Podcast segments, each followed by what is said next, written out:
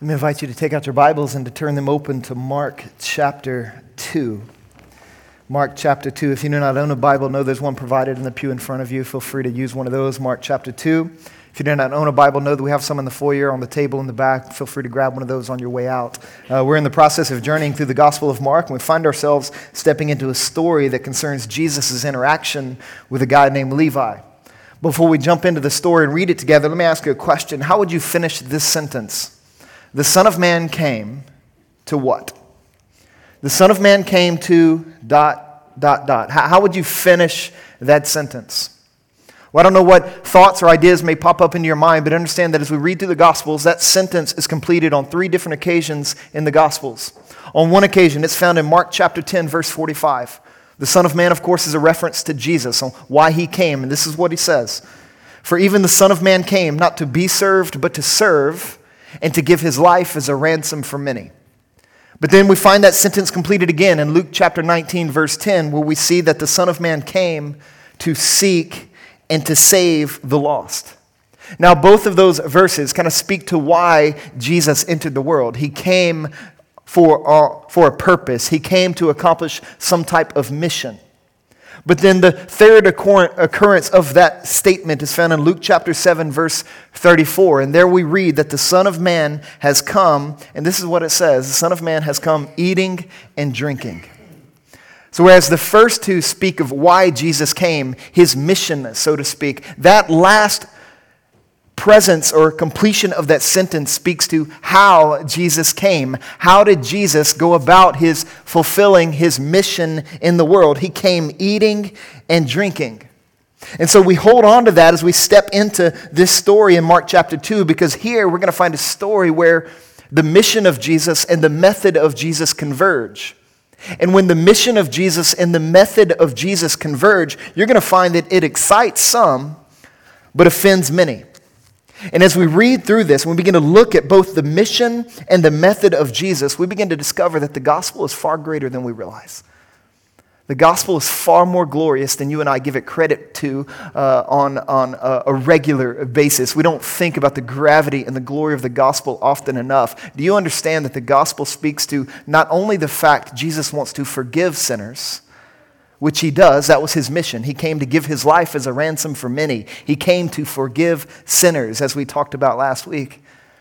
But you know that there's more to the gospel. It, it gets, although that is fundamental, that is foundational, that is certainly not all that the gospel speaks to. For not only did Jesus come to forgive sinners like you and me, Jesus came to befriend sinners like you and me. He's come to sweep, sweep us up into a friendship with Himself, a relationship with Him that is real, that is authentic, that is dynamic. Jesus has come not only to forgive sinners, which was His mission to die on the cross, but He came to befriend sinners, to bring us into relationship with Himself. And you see this dynamic at work in Mark chapter 2. Pick it up in verse 13. This is what goes down. It says, He, referring to Jesus, went out again beside the sea, and all the crowd was coming to him, and he was teaching them. And as he passed by, he saw Levi, the son of Alphaeus, sitting at the tax booth. And he said to him, Follow me. And he rose and followed him. So we're introduced to a guy named Levi. He's, he's found in this moment sitting at a tax booth. This means his job was a tax collector. That Levi was a guy who made a prosperous living for himself, but understand for him, a Jewish man, to engage in that occupation, for that to be his profession, means he profited to, at the expense of his fellow Jews. For him to serve as a tax collector meant he was, an employ, he was employed by the Roman government. The Roman government was occupying Jerusalem and Israel in this moment and during this time, and, and they would collect taxes, and sometimes they would employ Jewish people to do so. But if a Jewish person ever took up that job and stepped over and kind of started serving the Roman government in that way, in the common Jewish mind in the first century, they would think that this person has turned their back on Israel. That for Levi to accept the job as a tax collector meant that he literally rejected the kingdom of God. He was taking money from Israel and passing it on to the Romans. And many of the Jews were waiting for a Messiah to show up who would come in and kick out the Romans. a political, militant Messiah who would come in and establish the kingdom of God in Jerusalem. And Matthew or Levi wasn't making it easy for that to happen. He was actually taking money from Israel and giving it to the Romans, utterly making him utterly despised by his own people. And so, for him to take that job and to fatten his pockets in that way meant that he rejected the kingdom of God. He turned his back on the promises of God. He wasn't expecting the same thing all the other Jewish people were expecting in this moment. So he rejected the kingdom of God. He wasn't living for its arrival. He wasn't expecting the Messiah. He was siding with the enemies of the Jews. But understand also, serving as a tax collector, it was a, it was a manipulative profession, it was a very self serving profession. It was tied to a system that fostered exploitation. There was an arbitrary use of power that Levi and other tax collectors gladly uh, took advantage of. Because if people could, could not pay their taxes, the baseline taxes, then Matthew and other tax collectors would serve as loan sharks and they would start collecting interest on various uh, people and they would collect far more than what was required and then everything that was excess would just go into their own accounts. So there are some scholars who view tax collectors in the first century as being trained extortionists. They were kind of like a mob, mob, bosses of the first century, and as such, they carried a stigma in the first century Jewish world. They were viewed as betrayers of their own race. They were viewed as those who've rejected the kingdom of God and have embraced essentially the kingdom of self. They were living entirely for their own prosperity. A guy like Levi had made money his God, and he was, he was maximizing the potential of that profession. So, a lot of Jewish people would think about Levi, and in their minds, there was no one more lost than him. There was no one more unworthy of them. This is why, when you read throughout the Gospels, tax collectors and sinners are oftentimes paired together. This is why later on in the passage, you're going to see tax collectors and sinners joined together by that conjunction because they were one and the same. To be a tax collector was to be a sinful person. So, this was a type of guy nobody wanted to be friends with. This was a type of guy most Jewish people turned their backs on. But notice what Jesus does in this moment in verse 14. As he is passing by, it says, He saw Levi. He looked in his direction. And I wonder when was the last time a, a person actually looked at Levi? When was the last time a Jewish rabbi looked at Levi? This wasn't the kind of guy you wanted to make eye contact with. So I would imagine most people who walked by his tax booth walked with their heads down and their eyes covered, not wanting to look at him because, on one hand, they were either intimidated by him because of his job and his role in the world, but then uh, on the other hand, many of whom were disgusted by him. So no one made it a habit to look at Levi and make eye contact with him, but yet that's precisely what Jesus does here. See, Jesus has a tendency to see sinners who are separated from his kingdom. He looks in the sinner's direction. He gazes upon them. He fixes his eyes towards them. And, and as he does so, he then summons sinners into his kingdom. So after he sees Levi sitting at the tax booth, this place of rebellion, this place that kind of metaphorically speaking reveals that he's rejected the kingdom of God and embraced the kingdom of self, Jesus sees him in that moment and then he summons him. He says, Follow me. And he issues to Levi the same invitation he issued to Peter, James, Andrew, and John earlier in Mark chapter 1.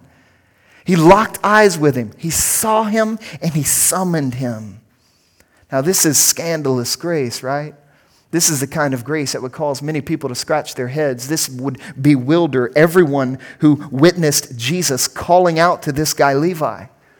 But that's the kind of grace we're a part of in the kingdom of God. The kingdom of God is a type of kingdom that once it breaks into the world, it starts turning the world on its head. It surprises people in the way that it advances.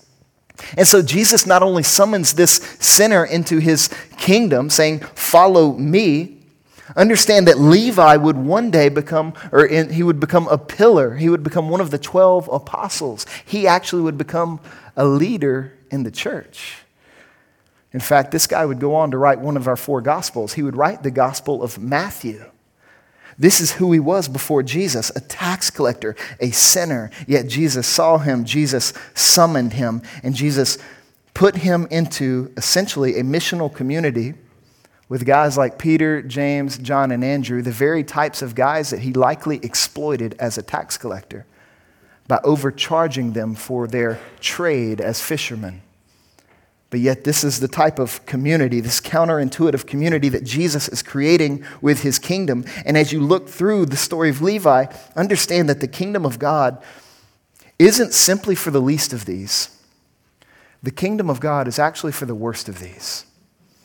We have a tendency to think that we, we love to champion how the kingdom of God is for the least of us. See, eh, the kingdom of God is for the poor, the kingdom of God is for the down, the downcast and the downtrodden. And absolutely it is, but it is not simply for the least of us. The kingdom of God is for the worst of us.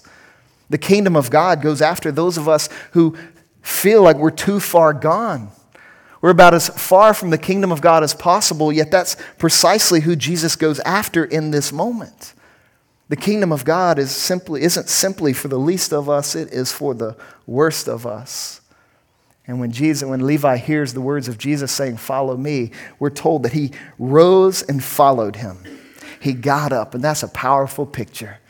Levi experiences a type of resurrection that word rose is the same type of word used to describe Jesus' resurrection from the grave at the end of Mark's gospel. The resurrection is taking place. Levi is stepping out of the tomb of his tax booth and he's stepping into the kingdom. He's, metaphorically speaking, moving from death to life. He's experiencing what every disciple experiences with Jesus. Jesus is the kind of Savior who sees us sitting in our sin he sees us when we've rejected the kingdom of God and have embraced the kingdom of self. He sees us when we turn our backs on the way God wants us to live and the way God says life should work, and we begin doing things our own way. Jesus sees us in those moments. He sees us when we're using people rather than loving people.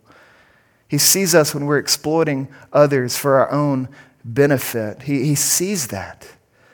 But yet, Jesus is the kind of Savior who doesn't simply see us in that and then leave us be. Jesus is the type of Savior who sees us sitting in our sin and summons us up. And He raises the dead in us. He calls us out of our tombs and into the life of His kingdom. This is what's going down in Levi's life when he says, Follow me. This is the mission of Jesus. The mission of Jesus involves him seeking and saving sinners. But when you shift gears out of verse 14 and you step into verse 15, you'll notice the scene changes. We move from focusing on Levi at his tax booth, and, and suddenly we're brought around a table. And the scene shifts beginning at verse 15. This is what it says. And as he, referring to Levi, reclined at table in his house, many tax collectors and sinners were reclining, and here's Jesus, were reclining with Jesus and his disciples. For there were many who followed him. So we move from the tax booth to the table. Do you see the shift? We move from the place of sin to the place of grace. And suddenly we move from focusing on the mission of Jesus to the method of Jesus. Jesus not only came to forgive sinners, he came to befriend sinners. This is why you see Jesus oftentimes all throughout the gospel sitting at a table with others, sharing meals with people, attending parties thrown by others. In Luke's account, in Luke chapter 6 of this very same story, Luke tells us that Levi threw a feast for Jesus and he invited all of his friends in. He threw a party in that moment. There's a guy by the name of Tim Chester who wrote a fascinating book called um, A Meal with Jesus. And in it, he, he just kind of looks at all the scenes, and there are a lot of scenes in which Jesus is found seated at a table sharing a meal or attending a party in the service of his kingdom. And this is what he says about the mission of Jesus. He says, Jesus' mission strategy was a long meal stretching into the evening. He says he did evangelism and discipleship round a table with some grilled fish, a loaf of bread, and a pitcher of wine. People get real excited about that last part, right? This was Jesus' method. He was always found eating meals and attending parties, so much so that when the religious leaders observed Jesus doing this, they caused him to be feel well they labeled him something other than he was they called him a glutton and a drunkard because of the types of people he ran with the types of people he shared a table with. Jesus was, guilt, was guilty by association, according to the religious leaders. They would call him a glutton and a drunkard because it happened so often. Jesus constantly sharing a meal with others. And we get a picture of how Jesus came not only to forgive sinners, but to befriend sinners. And if there's one thing I want us to grab hold of as a church, this is it. If there's one aspect of the method of Jesus that I want to mark the Hallows Church, it is this. I want us to see how Jesus befriended sinners by engaging in the ordinary activities of sharing a meal with people who weren't like him, who weren't uh, like the rest of his disciples. I want us to see the method of Jesus, and I want this to flow into our DNA as a church so that you and I begin to recognize how our tables how the meals we share on a regular basis can become places of grace. Our tables can turn into places of grace where all are welcome, right? I mean, this is a diverse crew hanging with Jesus in this moment. This is all kinds of people who've come to Jesus. This, it isn't so much a bunch of religious people, it's a bunch of sinful people. It isn't so much a bunch of respectable people in the first century, it's a bunch of people who were viewed with stigmas. These were sinners and tax collectors reclining at table with Jesus, and Jesus welcomed them all. He welcomed them all. Tim Chester put it this way again in his book. He says, When Jesus eats with Levi, he says the message is clear. Jesus has come for losers, people in the margins, people who've made a mess of their lives, people who are ordinary. Jesus has come for you. The only people left out are those who think they don't need God, the self righteous and the self important. And sadly, that includes many people. You see, in this moment, sinners and tax collectors were drawing near to Jesus. They were feasting with Jesus while the religious, self righteous people were standing at a distance, judging everything that was going down. They were welcome to the table, but their own self righteousness prohibited them from engaging.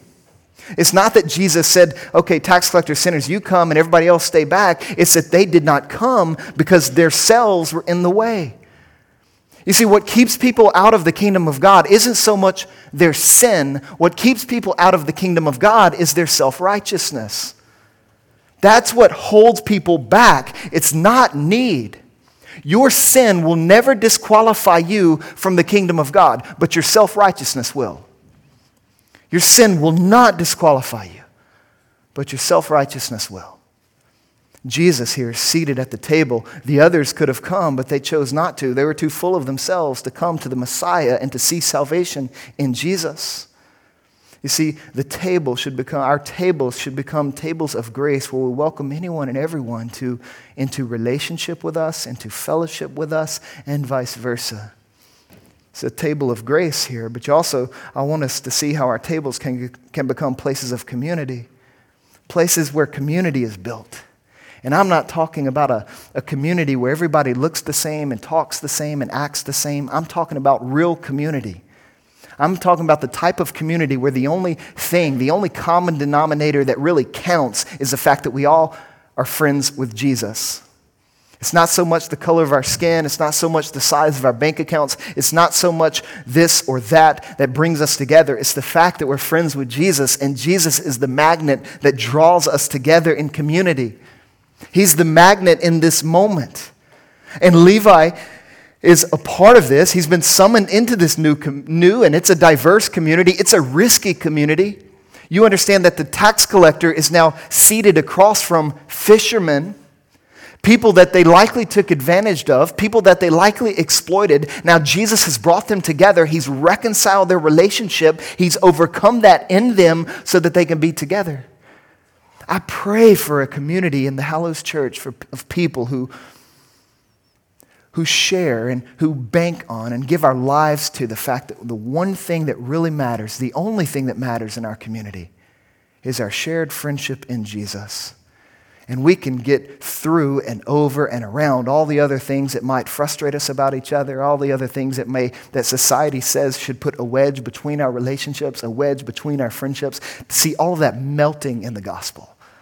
And seeing our table becoming a place of community where our tables are diverse settings But let me ask you if that is something that we're going to go for, both in our missional communities, is that something we're going to pray for in the life of the Hallows Church? How, how open are you to sharing life with people who aren't like you? How open are you really to sharing life with people who aren't like you? Those who might annoy you, those who might offend you, those who do not look like you those who were raised perhaps in another part of the city, those who were raised in another part of the country, those who were raised in another part of the world. How open are you to sharing life with people who aren't like you?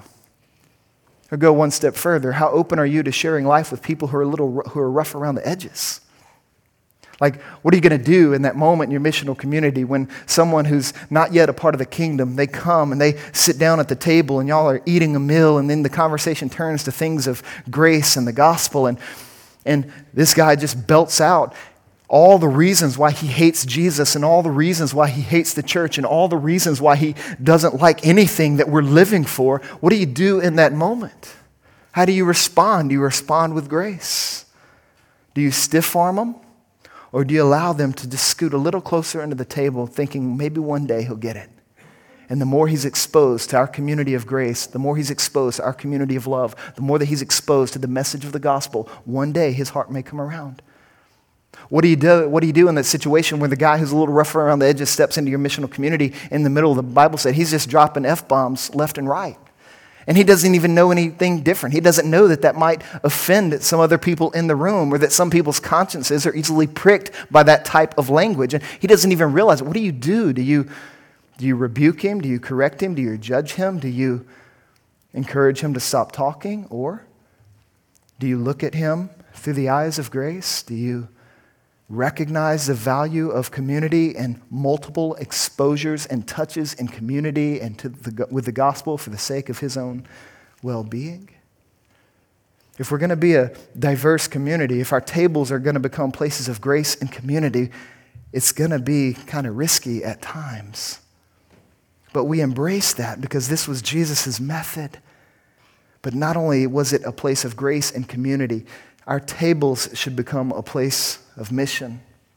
Places of mission where those who are in the kingdom and those who are not yet a part of the kingdom can come together and befriend one another, have casual conversations together, share in the most common and ordinary of human experiences, which is food, eating and drinking together, conversing about life together in that setting. Understand that Levi, I love what he does here. Levi begins connecting all the social dots in his life.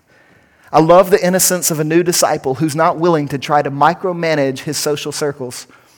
Well, I can't bring my tax collector friends together with my new friends who are following Jesus because they're former fishermen, and my tax collector friends uh, might, might not like these guys, and these guys might not like them, so I need to keep them apart, and I need to micromanage their exposures to one another and just try to control the situation. I love the innocence of a new disciple who's just bringing it all in.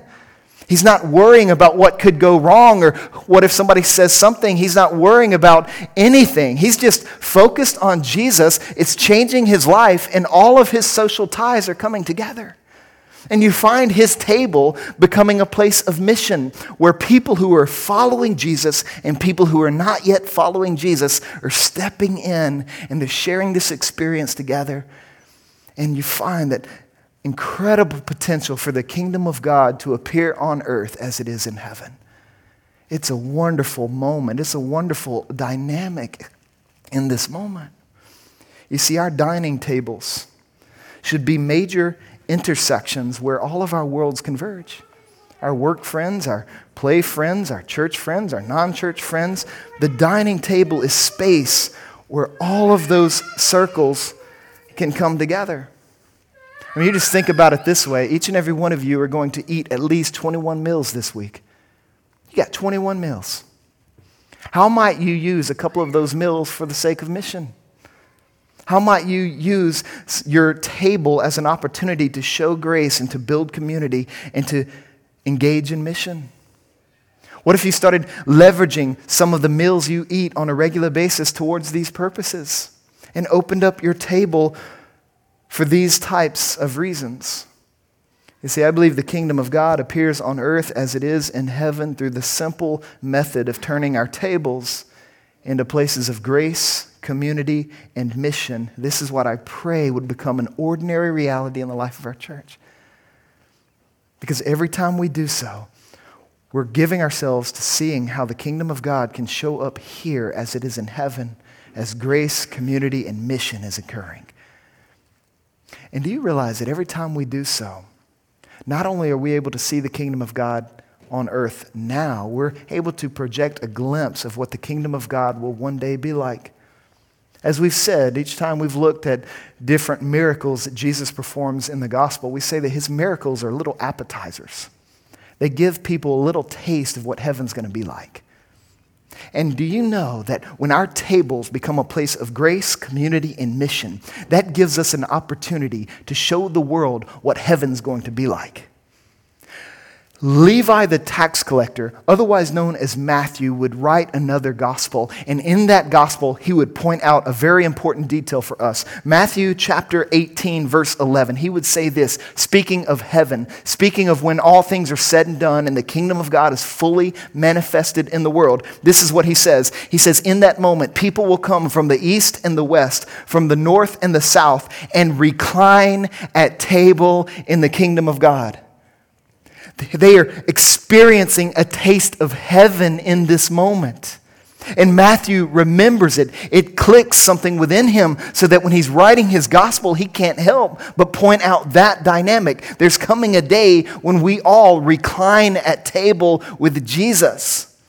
So now, when we open up our tables places of grace, community, and mission, we're giving people a glimpse of where the world is heading in a wide swath of men and women from every tribe, every nation, every tongue on earth will rally around that same table in fellowship and eternal friendship with Jesus Christ. Isaiah chapter 25 would describe it this way by saying, You and I are going to then, in that moment, we're going to eat rich food and we're going to drink well aged wine, to use Isaiah's words. It's going to be a good day. And we can give people glimpses of that now. But of course, when Jesus' mission and his method, method converge in this moment, it doesn't excite everyone there. There are people who are offended by his mission, they are offended by his method, and they appear in verse 16 when it says, And the scribes of the Pharisees, when they saw that Jesus was eating with sinners and tax collectors, they said to his disciples, now, now notice that, they, these religious people, these self righteous people, they see this going down. They don't go to Jesus and challenge him, they go the, to the disciples. They try to siphon them off to get them to think differently about Jesus, to get them to think uh, sourly about his mission and his method. So they go the, to the disciples and try to siphon them off, cause division in this moment. And they ask them, Why does he eat with tax collectors and sinners? And when Jesus heard it, he said to them, those who are well have no need of a physician, but those who are sick, I came not to call the righteous, but sinners. And his response in verse 17 is perhaps one of the most offensive statements Jesus makes in the entire Gospels. It's the reason why some of you are still holding back from Jesus. It's an offensive statement. Do you understand? When Jesus says this, when he makes this clarification, he's reminding everyone who reads his words that there's not a single person in the world who has a moral compass capable of leading them into the kingdom of God. Everyone's moral compass is broken. It points south when it should point north. So we cannot follow our own moral compasses in order to get into the kingdom of God. This is what Jesus is saying. I've not come for those who are righteous, I've come for those who are sick, I've come for sinners. And this is Jesus' way. He's always managing to offend the self righteous. If there's anything you hear Jesus says, say in the Gospels, if there's anything about his mission or his method that offends you, with all due respect, I want you to know that your problem isn't with Jesus, your problem is with yourself. It is your self righteousness that is being offended. Jesus always manages to offend the self righteous, those who do not think they need grace, those who do not think they need a Savior. Jesus always manages to offend the self righteous. There was a German philosopher in the 19th century by the name of Nietzsche. He, perhaps you've come across his readings in college, whatever the case may be. He hated Christianity uh, for some reasons, but one of the main reasons was he believed that Christianity was for the weak. He didn't like it because it was for the weak. Now, Nietzsche said a lot of things. Some things he's getting into some, some, some grains of truth, but that's, there's probably nothing he said that's more true than that. Christianity is for the weak. And it's more serious than that. Christianity isn't simply for a person who needs a crutch in order to hobble their way into the kingdom of God. Christianity, the message of the gospel, if we're understanding it rightly, it says that we don't simply need a crutch, we need life support. We must be connected to Christ or we're dead. He is our life. He is all we have in, in this life, in this world. He's all we have for entering into the kingdom of God. See, yes, Christianity is for the weak. Christianity isn't simply a crutch. Christianity is life support. The gospel is everything, and that is a message that will always offend the self righteous. But here's the good news Jesus always manages to offend the self righteous. But realize that Jesus never hesitates to befriend the sinner. If you're willing to humble yourself and to express your need for salvation, Jesus will never hesitate to befriend you. He will bring you into the kingdom. That's Jesus' way. So when this story ends in verse 17, you're, you're, getting both a word of hope and a word of warning. Jesus, in the only way that Jesus can do, he gives people a word of hope and a word of warning all at the same time. The word of hope is this the kingdom of God opens wide its doors to sinners. If you feel like you are a sinner, I've got good news for you. The kingdom of God opens wide its door to you. What's going to hold you back isn't the fact that you're a sinner. What's going to hold you back is the other side. What's going to hold you back is although the kingdom of God opens wide its doors to sinners, it remains closed to the self righteous. What's going to keep you out of the kingdom of God isn't your sin, it is your self righteousness. This is Jesus' message in this moment. It's a word of hope and it is a word of warning. For those of you who are aware of your need for salvation, you, your need of the Savior, let me encourage you. Jesus will not hesitate to befriend you. Just humble, humble yourself enough to say, Jesus, I need you. And then trust that as you do so, Jesus is going to come. He's going to see you and he's going to summon you. He's going to bring you into the kingdom of God. But if you're in this room tonight and you don't sense your need for salvation, you don't sense your need for a Savior, just, just be warned. Just be warned. The only thing standing in your way of salvation is yourself. Check yourself and step into the kingdom of God through the salvation that Jesus provides. Jesus has come to forgive sinners, and he's come to befriend sinners. And so tonight we're going to have an opportunity where we begin the process of practicing on a larger scale, but we want this practice to flow in the micro scales of our daily meals and our missional communities and all those types of things. We're going to we're going to share a meal together downstairs, and we're going to turn that table into a place of grace. We're going to turn those, that table into a place of community. And we're going to turn that table into a place of mission. We're going to engage in conversations with one another that are kingdom oriented, that are encouraging, that are challenging, that are truthful and compassionate. That's where we're heading this evening. So let me pray for us, and then we will uh, do a couple more things before we transition. Heavenly Father, I thank you for the mission of your Son Jesus. I thank you for the method of your Son Jesus. I pray that you would give us grace as a church and as a community of faith to follow in his lead. Lord, that we would see ourselves as forgiven and that we would see ourselves as befriended by Jesus. And Lord, would that affect us so that we would go forth and befriend those who are not yet a part of the kingdom? to love others, to fellowship with others, to extend grace to others, to establish community with others, and to engage in mission together. Father, I ask and I pray that you would work all of this in us now in Jesus' name. Amen.